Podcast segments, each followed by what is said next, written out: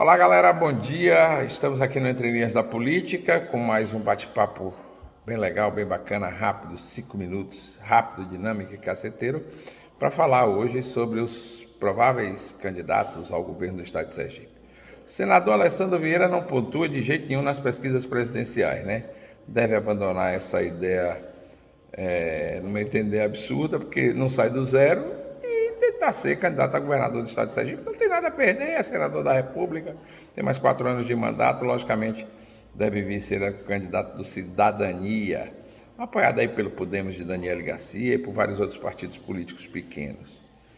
O senador Rogério Carvalho, na semana passada, lançou sua candidatura a governo no grupo ou fora do grupo do governador do governo do estado de Sergipe, o grupo político que comanda o estado há 16 anos. Né? Os, os deputado federal, inclusive o ex-governador de Sergipe, Jackson Barreto, disse claramente que vota no candidato de Belivaldo. Vota em Lula e no candidato de Belivaldo. Bom, como, com o lançamento do, da candidatura de Rogério Carvalho, é, ficam quatro pretendentes ao governo do estado de Sergipe pelo grupo político comandado por Belivaldo Chagas. Quatro não, né? Cinco.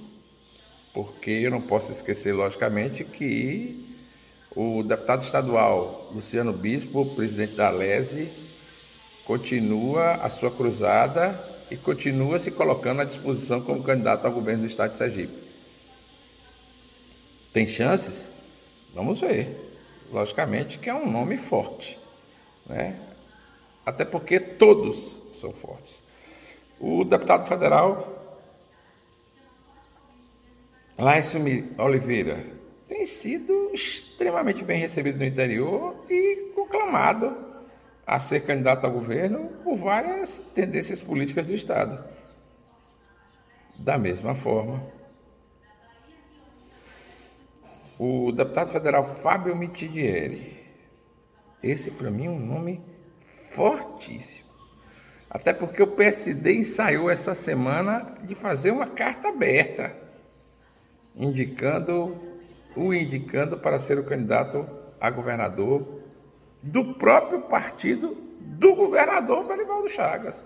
Então, meu amigo, Fábio Mitidieri é um nome fortíssimo, até porque conta com o apoio de parcelas significativas da sociedade e também da classe política do Sergipe. E caminha. Essa semana caminhou aí com o governador Belivaldo Chagas, depois foi a Gararu, homem caminha para ser, sim, o candidato ao governo do estado de Sergipe.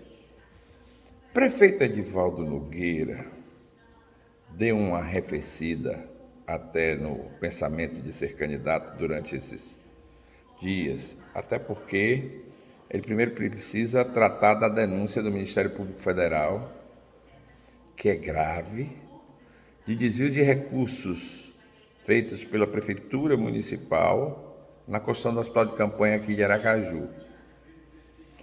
Acho que o prefeito Edivaldo Nogueira primeiro precisa resolver esse grande problema.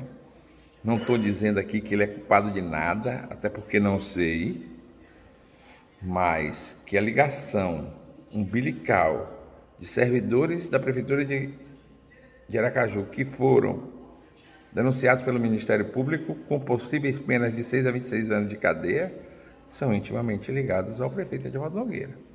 E acho que tá, Edvaldo conseguiu um momento ímpar na sua vida para provar que nada tem a ver com esses desvios de recursos. Eu não acredito. Mas vamos esperar as investigações, até porque elas aqui vão demonstrar o processo. No processo vão demonstrar se Edivaldo participou ou não de qualquer desvio. Eu não acredito. E o conselheiro Ulisses Andrade, esse, esse corre por fora, porque deixar nove anos de ser conselheiro para vir para uma eleição com risco, onde vai disputar para ser governador, pode ficar sem ser conselheiro e sem ser governador. Eu acho que esse corre por fora, talvez viria se fosse o candidato de consenso de todos os grupos e tribos lideradas por hoje hoje pelo governador Belivaldo Chagas. Muito bom dia, um grande abraço a todos e até amanhã com Entre Linhas da Política.